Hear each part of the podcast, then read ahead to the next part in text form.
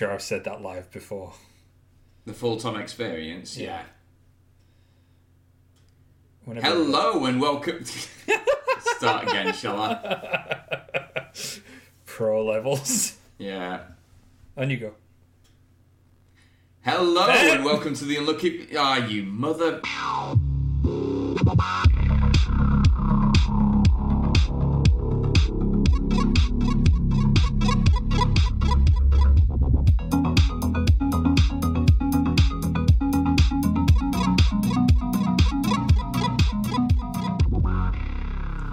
Hello and welcome to the Unlucky Frog Gaming Podcast. You are joined by your usual hosts here. We've got uh, Tom Mannering Hello. and myself, Josh Hartley. How are we doing this week, Tom? I'm doing good, thank you very much, Josh. How are you? Grand, yeah. Good, good week. We're, we're recording on Friday, so the, the work is done. The weekend is ahead of us. Uh, Tom's shaking his head. I forgot he's working tomorrow. Sorry, I'm sorry. I didn't mean to rub that in. salt in I'm it. kind of, yeah, I'm kind of glad I interrupted you on that last start now. yeah, yeah. Well, this is us even, I guess.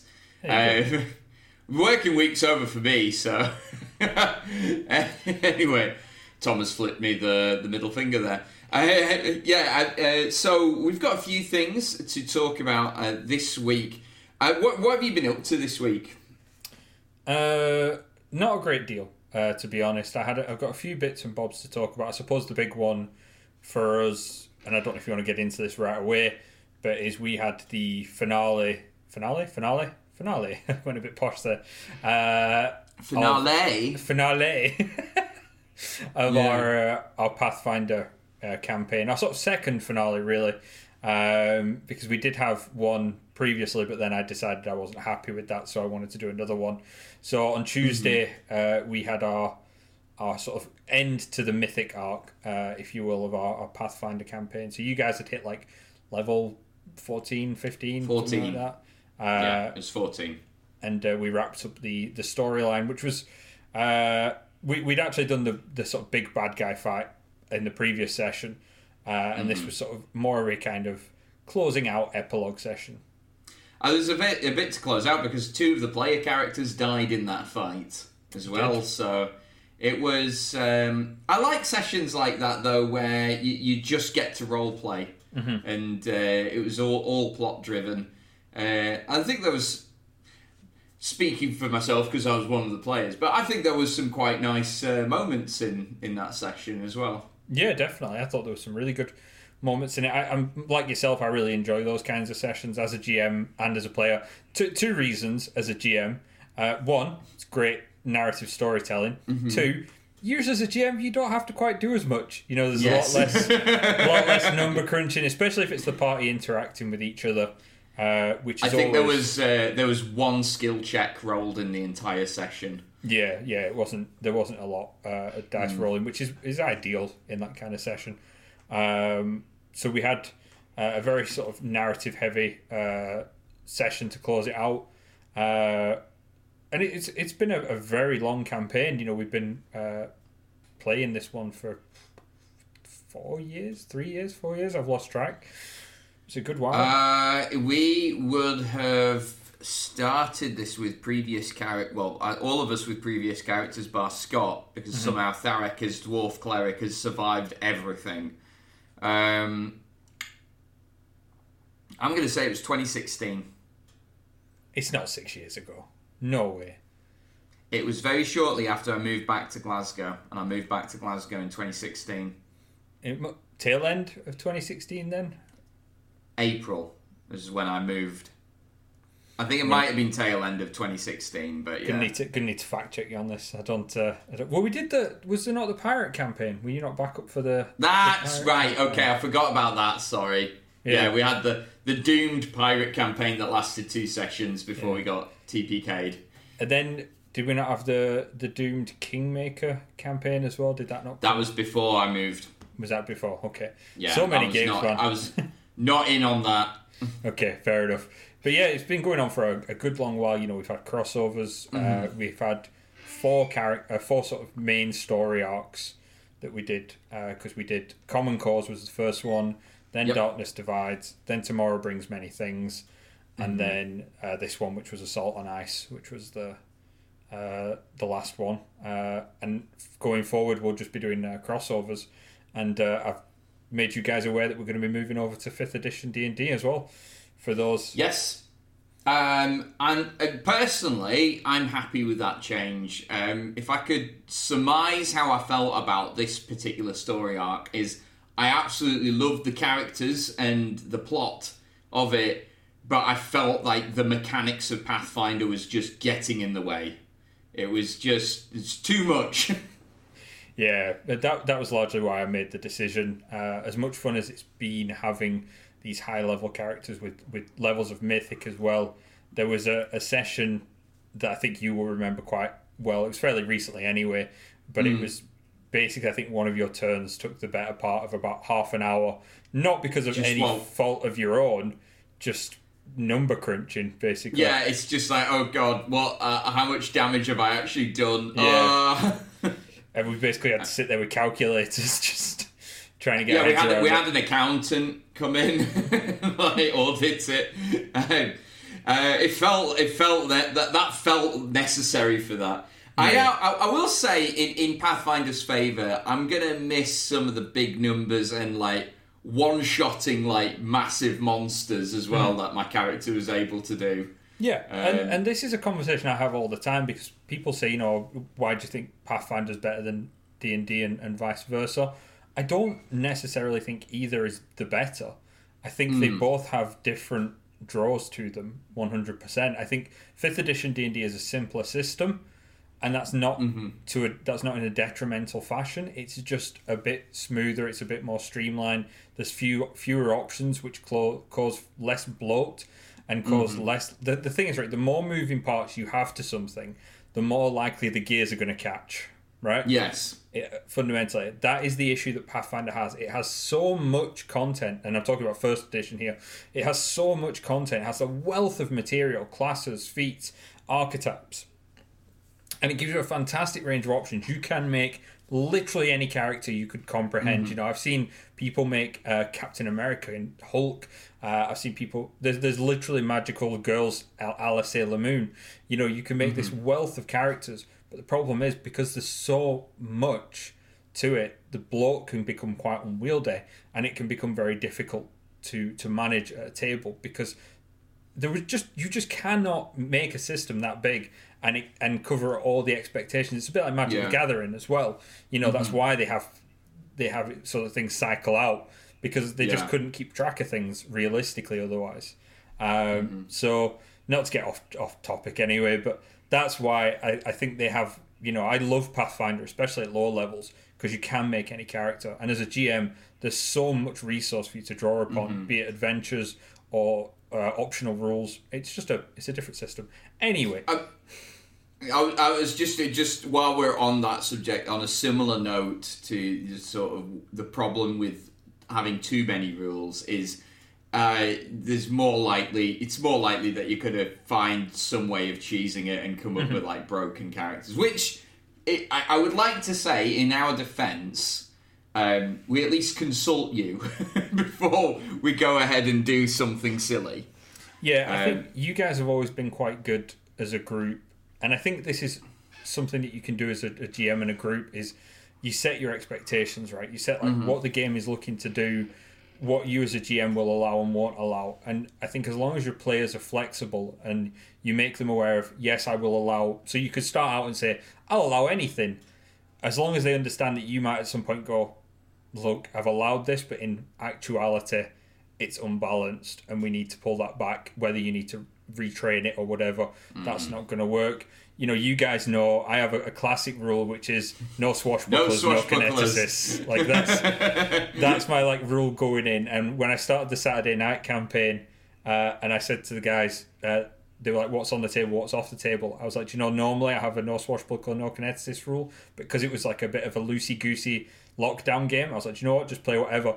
And no one played a swashbuckler or kineticist, so it was fine. Um, We all we all respect you too much, obviously. yeah. Uh, which is really nice, you know, that, that people kind of know that you don't want to kill someone else's enjoyment. Um, that's not funny. That's, that's No, no, no, no, no. It's just so yeah, that was uh, that that was always my kind of rule with Pathfinder, and I'm sure I'll have that with fifth edition D and D. I'm going to come across things I'm going to be like, God, I hate this so much. I mean, well, yeah, but I think I, I think because there's there's less rules bloat to fifth edition, I think it's less likely basically. And when it does come up with broken stuff, it's not going to be as busted. No. as I mean, but like because it's it's fairly easy to find it in Path. I mean, for example, like I just took on an ability with my character, which was basically like as a uh, reflex action. If someone attacked me, I could hit them 1st Um, now, because I didn't take a particular, is it combat reflexes? yeah, is is how is a feat that you can take with that to make that absolutely broken because it means you're hitting everyone before they get to hit you, yeah. um, and and that's silly. It is. I mean, it is. But if I remember rightly, that's a mythic thing. So you're supposed Yes. to like this is partially on me, right? Because I I love conceptually, I love mythic. I love characters Mm-hmm. being just that much more powerful. But then, as a GM, you have to manage that, and it is Yeah. horrendous. You know, like in in the last uh, the last combat session we did before you fought the big bad, who put up a hell of a fight. You know, she killed two of your party. Um, but before you fought her, you got attacked by a, a Crag Linnorm, which is a, a Norse dragon. This incredibly powerful thing that I put in, and I was like, right, this is this is going to be a beast, right? They'll they'll have they'll beat it, but it's going to be a it's going to be a fight for them, and you one rounded it. You know, it came Yeah. in, and and I don't mean you as a party. I mean you, Josh. my my character just went, hacked "Oh." its head off in one swing. I was like, well, well, shit, We've created a monster. uh, because you know that you just open up that kind of worms for yourself. Uh, Anyway, we've spoke for for ten minutes about uh, about that. Uh, So, well, there, there is one other thing about uh, Pathfinder, Pathfinder slash D and I want to touch on though, because Okay, it is ahead. an interesting talking point. You've mentioned a, one change that we're stipulating that we're going to D and D fifth edition, but there was another change that you mentioned in that in the setting we're going to be moving forward by nine hundred years. Yeah, about nine nine hundred years. So, to give a bit of context to that, the characters, uh, the, the so I've run these two Pathfinder games sort of in tandem for years now uh, with two different player groups, and when we brought them together for the f- first time, uh, following their successors, they all gained. Uh, was it the first crossover you got it? Or was it the second one? I think it was the first one. it second? It was the second one. Is it? Yeah, because we, we didn't have anything to do with the timekeeper in the first. That's right. Yeah. Yeah. So yeah, in the second crossover, they all sort of went to work for this uh, individual called the Timekeeper, who was basically keeping the timeline right, uh, and sent them back in time to different points in time to stop uh, these guys from the future. Uh, from altering the timeline, it was basically a plot of First Contact, right? Star Trek First Contact, which is Mm-hmm. the Borg go back in the past to try and change the future. And I basically used I used Borg miniatures from uh, from the You Star did. Trek model line to actually represent these guys. So this guy sends you back to stop these uh, Borg in inverted commas legally But, distinct. No, legally distinct uh, android humanoid uh, Yeah. people. uh, to stop them. And when you go back, he gives you uh, this mythic power, and he makes you the timeless. So the group is uh, sort of united, become known as the timeless because they don't age because they're they're affiliated to the the timekeeper. Uh, so obviously that means that when we do this time jump forward of 900 years, the world is going to have progressed 900 years, which is a hell of a long time. Uh, but you guys will have all remained ageless. Uh, So yeah, that was the, the other big change, and the way that is going to manifest in in many sort of ways is we're moving to sort of more of a Victorian esque, uh, steampunky, magic punk uh, setting. So something a little closer to uh, Eberron um, and steampunk uh, aesthetic. Uh, so yeah, that was that was the other second change. Yeah, I'm looking forward to. Uh, yeah, I'm looking forward to seeing how because I've decided that I'm, I'm going to go with low cag. Yeah, with uh, my barbarian for that. So I'm looking forward to seeing how he uh, deals with that. Um, the good thing with Locag is he, he's been he in character he's been timeless for a while. I think he's like five. If I remember, he's like 530 odd years old anyway. So he's he's you'd like to think by that point he would have got used to the idea of being immortal. Yeah. Uh, and maybe handles it a bit better than maybe some of the other characters who might not be so great at handling it. Who knows? Well, you wanted to play Lorcag as sort of a uh, proto individual. You know, he's he was one of the first of his his kind of race to kind of you know be civilized in in so much as uh, they are civilized uh, in in the area you've built them from because you're you're basically a barbarian king, right? In, Yes. uh, in your your narrative, um, which will be interesting because one of the things I'm, I'm throwing to you guys is how has your presence influenced the world in that change? So it'd be interesting how you you come from this sort of uh, barbarian tribe in the mountains. How have they responded to the rise of technology? Uh, Yeah. and and the reduction of magic in the conventional sense and religion, which are your two usual primary components of uh, D and D. Uh, Yeah. So that'd be interesting. Yeah. So we're looking forward to that. Um, obviously, uh, whenever we do this crossover, is going to be very much dependent on how the rest of the year goes regarding COVID, but uh, we'll keep you posted on that. Um, moving on from that, um, Josh draws a blank. Uh, no, um, I uh, gaming wise this week for me, um, I ordered a bunch of um, new terrain for Warhammer uh, in anticipation of getting some Crusade games in against uh, Tom's Genestealer cults. Yay. You've you've picked up the new codex, although you were saying before we started the recording you haven't had much of a chance to read into it in depth. Yeah, I, I picked it up, but it, it got delivered on uh, Saturday. It actually came on time. I did say last episode I didn't think it would, but it did. So kudos to Games, Games Workshop. Workshop were clearly listening and Yeah. were like, well, we've got to show this guy up. These guys are, are high tier influencers. We need to make Yes. sure that we're uh, we're pleasing and we them. laughed. Uh, uh, but yeah, they, that arrived on time. Uh, I did. The, the one thing I did look at uh, was I did have a quick gander at the Crusade rules just because I'd never seen them in a codex before. Uh, so I'm interested to see how that plays out as and when we do get around to playing it. So what what terrain did you get? Let's let's I so. I uh, I ordered from a Czech company called Urban Mats, and what I've done is I've got. Oh yeah, yeah, I've told you this, haven't I? Yeah. Tom started like sniggering. I don't know if the mic picked that up, but um, so I ordered from the Czech Republic a double-sided um, mat big enough for standard games of uh, Warhammer 40k yeah and I ordered a big set of. It's basically a shelled out city. okay Um, and, Like ruins? that, yeah, Right, yeah, okay. basically.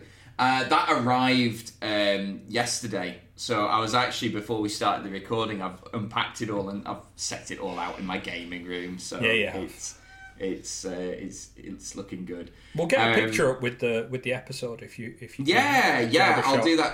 Uh, so a couple of things. Um, it, it was not sh- uh, cheap to ship, and I was kind of expecting that. I paid forty euros for shipping because it's coming from the continent and it's quite bulky. It was actually a lot bulkier than I thought it would be. The box is like up to my hip. uh, that uh, that the terrain came in, and then there's a long tube box for Yeah. the uh, the mat itself. I forgot that I would have to pay customs charges on this entering the UK. And I got charged fifty-four pounds to to receive this That's once rough. it had entered the UK. So thank you, Brexit. Thank you for that. Nice. And how much did you pay for like for the the thing before customs?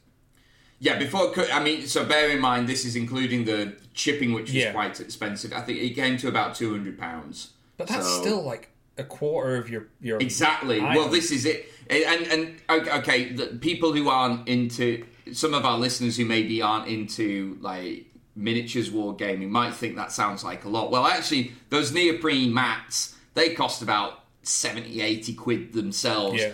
And all of this, all of the terrain is like resin cast, pre-painted terrain, so it's Yeah. like just good to go. So uh, I, that's the kind of money I was anticipating on spending on this. Uh, but the yeah, I completely forgot about the customs charges. So, but, but what, I mean, what what what can I do? it's like, That's- well, you've got you've got me, Your Royal Highness. Uh, this is it. It's kind of got you by the balls, hasn't it? Because it's like, do you want it or not? Because that's that's yeah, ultimately where I you pay, are. I'm paid now. Yeah. So, Like, um, you're you're kind of buggered one way or the other. So yeah, that's uh, that's not fun though. I do feel for you there, mate. The trouble, um, see, I, I found this when I was buying a bunch of uh, terrain uh, a couple of years back for Kill Team from like TT Combat. I find it quite addictive.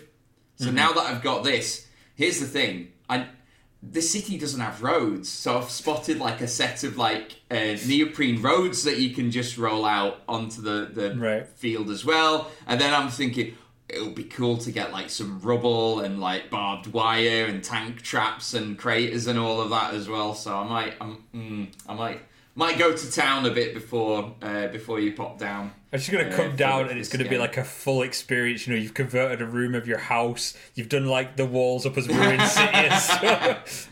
It's like, I I, may you have a gone a bit. I give you a helmet as soon as you walk through the door. There's like ambient like- noise, smoke machines going off, Yeah. sirens. Josh, you may have overdone it. Him. I have seen the little. You can get little terrain pieces that have like uh, little smoke vapor coming out Yeah. of them as well. and the LED Um, lights as well and stuff like that. Yeah, yeah. That would be Mm. really like that would be really cool. Imagine going to like a a, a wargaming venue.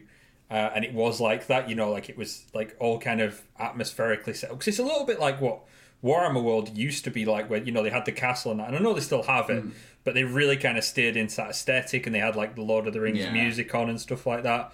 Um, imagine going to like a like a kind of laser tag, but as a wargaming thing. So you know you've got like the noises and sound effects, and you've got music, and you've got atmospheric lighting and smoke machines and stuff. See, that's a business idea right there for you. The wargaming Let's experience. Yeah, let's do it, man. I'm all about that. So, um, and the only other thing I was going to mention was, uh, can you guess how I approach? Because you mentioned you, you had a flick through your codex. Can you imagine? uh, Can you guess how I approach uh, reading new codices and rules books and the like? I don't know. I you don't strike me as the most narrative focused of people. So I don't know if you maybe just go like straight to the stats and like just that's your book really. That's the second thing I do. Okay. That's the, the first thing is I look at the pictures. Oh and- yeah, like that's a given. yeah. Like okay, all right, okay. So you you do that as well. yeah, everybody looks at the pictures first. Yeah. Like, you know, there's Like, not a, there's ooh, not pretty miniatures. Yeah. there's not a person, especially with like such a visual hobby. Like you're gonna look at the pictures first. And to GW's credit, you know they've they've always done really good art, and they've always done really good like um, dioramas and things for for Yeah. codexes. Even back in like yesteryear, when the codexes were crappy black and white things, the pictures were always the best bit. I I have very fond memories of the third edition Warhammer 40k rulebook, and Mm-hmm. that was absolutely rammed with like illustrations and just lore, like just all of the the fluff uh, Yeah. with with the 41st millennium. And of course, that's the kind of the first edition where they established the tone of Warhammer 40k as being grim dark. Yeah. This is this is uh, this is the sort of gothic horror science fiction that uh, we know and love now. The problem I have with with codexes is with the law side of it, at least, and this is going to come across as a bit snobby, and it's not meant to, but I've already kind of read it all. Like it tends to Yeah. be kind of a repeat of if you've read one Genestealer Codex, you've probably read you know the next Genestealer Codex when it comes to law. You'll have a few like tweaks and expansions and you know things like that, but largely they tend to say the same thing Yeah. over and over. I mean, see, like Space Marines, Jesus, like you j- just don't bother. like, um, And this guy was awesome, and his friend was also awesome, and his friend was also awesome, and they all high fived each other after winning. yeah, Right. which they did because they're Space Yes, Marines. they're Space Marines. Um, yeah, I- but I mean, it- here's the thing: like they they have to include that, right? They have to they have to assume everyone reading that book is reading is is new to the time. hobby. Yeah, Yeah. and and that, that's why I don't begrudge them it. But you do as like a as a new uh, as a new as an existing Mm. uh, player, you do kind of get a bit of repetition. It'd be nice if they just released uh, a stat only book, like you know, that was like no law, you know, Just like, the rules. like just a budget. You could do like a, even like a budget book that was like a smaller black and white book, you know, softback. That's just your rules because that'd be great for tournaments and stuff as well. So here, here is the thing: there are online resources where you can access just the rules for free. Are there? Not official ones. All right. Yeah. yeah. Yeah, I'm I'm not- talking I'm- things like one D one D four chan and that that sort of stuff. Josh, I don't So- subscribe to or encourage people to participate in piracy or illegal I publications. I think there's an actual loophole because it's rules. You Right. can't. You can't. Um, there's something about copyright law and rule, like the rules of a game being a bit weird. Right. Um, of, of course, Games Workshop is going to try and stop them from doing that. But the, the fact of the matter is, um, if, if, if you weren't that bothered about having the physical codex and like having that collector's piece, you can access the rules if you want to. The thing is, though, for me, even if even if I just got the rules bit, I would still want it officially. Like I'd still want a proper because Okay, fair enough. for for everything that we might say about Games Workshop, and I know I've I've said a lot of negative things on this very show, uh, but they do release some some good quality products. Like you know, the codexes are always always deliver a good you know bit of text. Um, and even their their smaller books, you know, I've got some of the, like the the smaller Necromunda uh, support things, and they're still really nice. You know, they're only little pa- like pamphlets almost, but still good quality. They're still you know nice to look at, and I would like that with like just rules. You know, just just a rule sheet, a bit like the data cards. But I don't like cards for wargaming. Like it just it Yeah. doesn't sit right with me. It like takes me back to like Dark Millennium, like when Right. you had like oh, and I'm like I don't want that. Someone's going to start pulling out vortex grenades and wiping out half the battlefield, and I'm just not for no, that anymore. stop that. So yeah, I, I like sort of you know a, uh, an easier to access resource that still looks nice. That would be that would be on my wish list. Pathfinder do it, funnily enough. Um, Pathfinder started doing the the pocket rulebooks, which are like a smaller, condensed uh, version for taking to uh, like events and taking to your friend's house and stuff. So they, they're they're a really good example of the kind of thing. I don't think they actually strip out any content. It's just sort of smaller and than the bumps bumps taken out. yeah. Oh, fair enough then. There we go. So, Games Workshop, get on it. Yeah. So Um, yeah, do it. Just do it. Just do it. speaking of uh, condensed content, uh, this is this is a tenuous link. I'm not going to lie. Uh, um, do you want to talk about this archaeological board game? I was wondering how we're gonna, Yeah. how you were gonna link that to condensed content, and I'm like, there's, there's, there's no link. the link no- is what, what is link this is, segue? The link is that that I'm condensing our content by segueing onto it. I see. Okay. That's why I said I Um, don't know how I'm going to link this in. I will. I'll allow it. Okay, thanks. Um, it's too this kind. is all going to get left in, but That's fine. But yeah, it, just a sort of interesting little news piece that came out earlier this week. We're going to link the news art, the article uh, below. But the headline is: Archaeologists have unearthed a four thousand year old board game. Now they just have to figure out the rules. So, um, this is a uh, joint a collaboration between a Polish and an, um, an academic team in Oman. I don't know what the um, collect. What would the the collective uh, noun be for you know the the people of Oman? You know, like how people from Poland are Polish. What would Oman? Omanian? Yeah. Um, that's terribly ignorant of me, but I, I genuinely don't know. In, any case, uh, a, a collaborative effort between two academic teams have been conducting uh, archaeological digs in Oman, and they have uncovered a, uh 4,000 year old stone board game at a Bronze and Iron Age settlement uh, site near the village of Ain Bani uh, Seda in um, sort of the, the uh, northern uh, mountains there.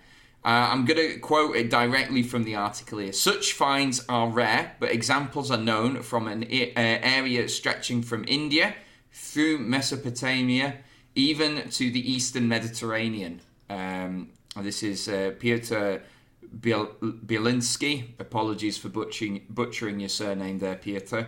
Um, from the University of Warsaw, um, who, who's co leading the excavations. The most famous example of a board game based on a similar principle is the one from the graves uh, from Ur, and this was, uh, they, they, they explained that this was a dig from 1922. Uh, which found a 4,500 year old board game, um, a two player game similar to backgammon. It, but it's I just find it interesting that they um, they cannot figure out the rules for it. Yeah, Um, so they've they've said here uh, newly discovered large stone board in Oman has grid-like markings, seemingly indicating different fields of play as well as cup holes. Its rules have now been lost to time. Do you think this is sort of the uh, the his, uh, historic equivalent of like Twilight Imperium or something? You know, it's just like Maybe, a yes. ridiculously dense game. What we don't realize is this is actually just one tile of the Yeah. game. yeah, it actually has like 20 tiles that all join together, and it's an eight player uh, weekend campaign. six six expansions as well that were released. yes. Uh, it is like if you look at the uh, the article, like it it does look like quite a complex board. Like there's There's a of- lot going on. Yeah, there's like six different tiles I think at a quick glance, and maybe five. The board is asymmetric. The board well, is asymmetrical. It's got like weird like diamonds down the side at certain points, which might mean something. Uh, Yeah. I'm not sure what the different symbols mean, if anything. I mean, we could be overcomplicating this. This could just be like a weird form of like checkers, right? But yeah, it's uh, Yeah. it's a weird looking game to say the least. Like if that dropped at you know like Essen or something, people would be like, "What? What's this? this is weird." So I do, I do find it interesting just the sheer number of ancient board games, though, um, because we all kind of think that board games are a fairly recent thing, and then you've got chess, which has been around for a long time. But um, I've, I've seen a ton of different ones. There's uh, an Egyptian one that I've seen uh, demonstrated at various conventions. Um, the um, was, I was shown, and I can never remember the name of it and or pronounce it to be honest. There's the Viking game that is similar to chess but different as well. In, in that you've got a very clear attacker and defender scenario. Um, I just yeah, it's just uh, I just find it fascinating. See, I'm going to be a bit contrary here because I don't. I, I do find it fascinating, but I don't find it surprising. Because what the bugger else are you going to do, right? Like, you've got no TV, no computer games. You've got nothing, right? You've got nothing on the cards for you, right? All you've got is like disease, war, and time, right? That's that's all you really have Uh, procreating. procreating, but you can only do that so much, right? And like laboring in the fields, or you know whatever whatever your job is at that period, or building the pyramids, you know all these kind of uh, very manual labor. So that's why, like in in in historical periods, storytelling was such like a, a pivotal part of Yeah. society, and like storytellers would get like the best seats in the house and stuff because that was that was TV, right? That was entertainment. It's like Yeah. everybody puts their TV in the best spot in the living room because it gets the most attention, right? So that's how they would treat storytellers. I'm getting a bit sort of pseudo philosophical here, but it's true, right? Um, So if you were sat around there and you, you're going to have creativity, you're going to have smart people, and you've got like a bit of wood and some rocks, you're going to be like, right, well, let's see like who can get a rock this far, and that just kind of evolves, right? As you hmm. and you go, right, let's put some carvings in it, right? Now, who can get like the rock over there past that rock, and let's make the rock look fancy, not to make it like a horse, and then that's how these things evolve. So it, I don't actually, I actually think it's surprising we haven't found more of this. and Yeah. there's not more records of it, and I suppose you, you were limited by education obviously being a factor. What people you know didn't really work sociable hours you know where they would have had time to sit down and make this kind of stuff. Uh, you know that i don't imagine there would have been any kind of person whose job it was to make this kind of stuff either except for maybe like you know the equivalent of jesters and entertainers.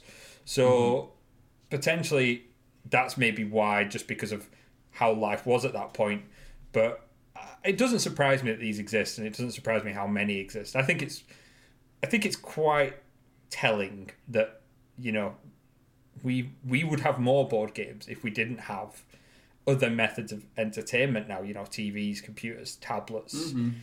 You know, it's in a way we we've sort of stifled our own creativity in that that field because we've put it into to other fields.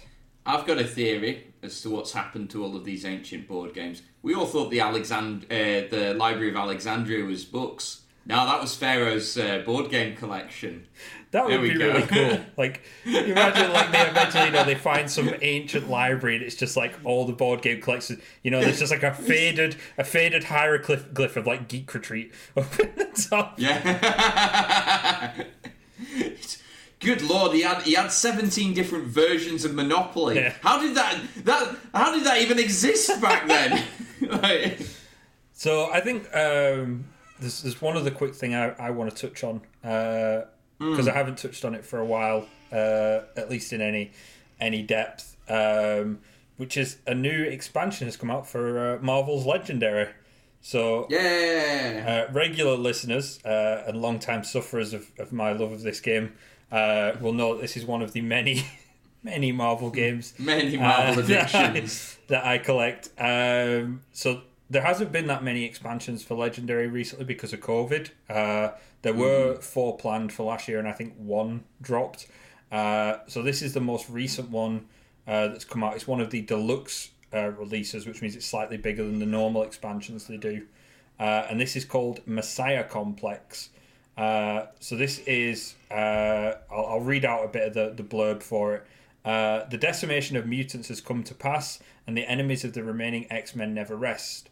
In this new legendary expansion, uh, based on the popular Marvel crossover story arc, you will join the ranks of the surviving mutant heroes in a race against new masterminds and villains to find a very special child who represents hope for the mutants. Uh, Oh. so this is one of the things they've been doing recently with Legendary. So they they have done it historically, but like when the first sets came out, they tended to be like team focused. So you have Fantastic Yes. Four and Spider Man and X Men uh, and things like that. And then they started to move more to kind of like sets based on events and the characters in those events. So then you got like Annihilation, uh, Secret War one and two, Civil War. Uh, so this is obviously drawing from the partly from the Messiah Complex uh, story arc. Uh, I've just noticed the website that I'm looking at is spelt deck wrong, and not in a not in a good way. Uh, Hey! um, so yeah, that's uh, that's coming out, and I'm I'm super excited about that because I just love a bit of legendary. Of course, of course. It's been a while since I've played it. I, it, it. Last time I played it was probably round at yours at some point. Yeah, I think you were you and Will are the last two people I probably played it with. Uh, it- you can play it on your own, right? And I, I have played it solo, but it it's not as fun, right? It's like it, it it's one of those games that I think really benefits from having at least two people in it. Like Marvel Champions, you can play solo and still enjoy it. Uh, Yes. Although I'm just not a big solo player in general because I just Yeah. get bored. Um, Fair. because I need the banter and you know the, the interaction. Mm-hmm. Legendary though, just it's it, it always falls flat for me when I try and play it solo, and I get like halfway through a game and I'm like, this is. I'm done. I need Yeah. I need Josh here to be building a really annoying card drawing deck just to really No, rile me up. No, no. Here's the thing, right? So I know, even though that's the way I really want to play, I know it winds other people up, so I don't play that way. The thing is, it's it's, it's a very valid tactic, and it, it does actually usually make for really strong decks. Problem is, Yes. it's boring as hell for everyone Yeah. else because it's uh, me Because my turn takes like half an hour. uh, it's just not not the most fun. Uh, but no, I'm, I'm really looking forward to, to another one of those. I'm I'm in the position, unfortunately, where I've had a few expansions come out and I've not played that much, so like Annihilation, obviously Messiah Complex. There's even a few before that that I haven't really done much with. That I'm like the next time I play it, I'm going to be like choice paralysis. I just like I don't know which one to play. Can you? Um, how feasible is it for you to bring it down with you uh, when we're when we're going to get some forty k in? Uh, it is not. Cool. Uh, Good talk. Le- Legendary is on my shelf, even with the cards in boxes, is in one, two, three, four, five, six, seven, eight, nine Uh, I'm not suggesting the whole thing. I'm just suggesting like the the bits that you would need to play these new expansions. I mean, I could I could pre-set up a few games and bring the Yeah. stuff to run those games. I suppose if I decanted it sort of into a box, it would still be a sizable amount of stuff. I Okay. suppose, but yeah, if I left some characters and, and villains behind, yeah, I could give it a go. It's viable. I, I will. I will give this some Well, I, consideration. it, it, I suppose it's a kind of like how much effort do you want to put into this? yeah, I think it's we're going to be playing Crusade. Like I, I'd like to like Yeah. focus Focus on Crusade. yeah Cool. focus my interest because I don't want to just be gaming. You know, I like to actually hang out with with you. Contrary to how I treat you on the podcast, uh, I do enjoy your company. Contrary to how you treat me on the podcast and in real life. and if, Uh, well, I feel less so in real life. well, uh, should we should we draw things to a close on on that note? Yeah, yeah I think that's a good uh, a good. Before before we sign off, just as always, a little reminder. Um, obviously, what we do here isn't free. We've got uh, subscriptions to pay for, equipment to buy.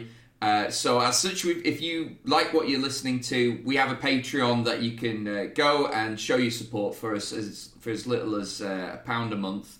Every every little penny helps. Uh, just keep everything running. So, uh, the link will be down below. Should you wish to do so. yeah, we'd really appreciate every little bit of support we get. Yeah, excellent. And on that note, uh, thank you guys as always for listening. And until next time, Take care. Bye. Bye.